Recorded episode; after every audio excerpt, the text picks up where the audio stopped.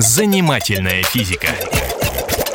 Здравствуйте, это Игорь Зырянов, программа о нас с вами и о том, что нас окружает. Как работает антибиотик? Антибиотики, по-гречески антижизнь, используются для борьбы с бактериями. С вирусами они не борются. Для этого существуют противовирусные препараты. Бактерии по размерам больше вирусов, но это все равно очень маленькие частички. Это клетки размером в несколько тысячных долей миллиметра.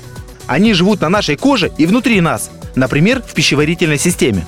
100 тысяч миллиардов бактерий живут как на нас, так и внутри. Большинство из них безвредны или полезны для организма.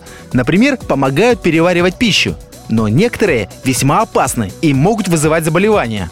Большинство инфекций уха, воспаление горла, инфекции мочеполовых путей и многие другие вызываются именно бактериями и лечатся, как правило, антибиотиками. Когда мы глотаем таблетки, они распадаются на части в желудке и потом всасываются в кишечнике.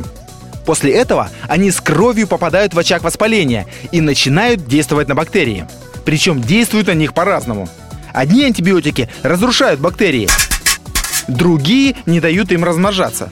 Например, пенициллин разрушает оболочку бактерий. Содержимое инфекционной клетки вытекает, и она погибает.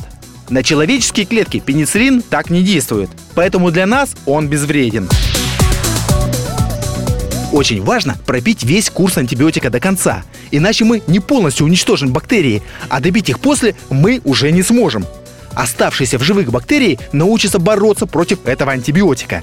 Поэтому уничтожать врага надо сразу и до конца, несмотря на то, что в середине пути вроде как полегчало. Есть и еще одна засада.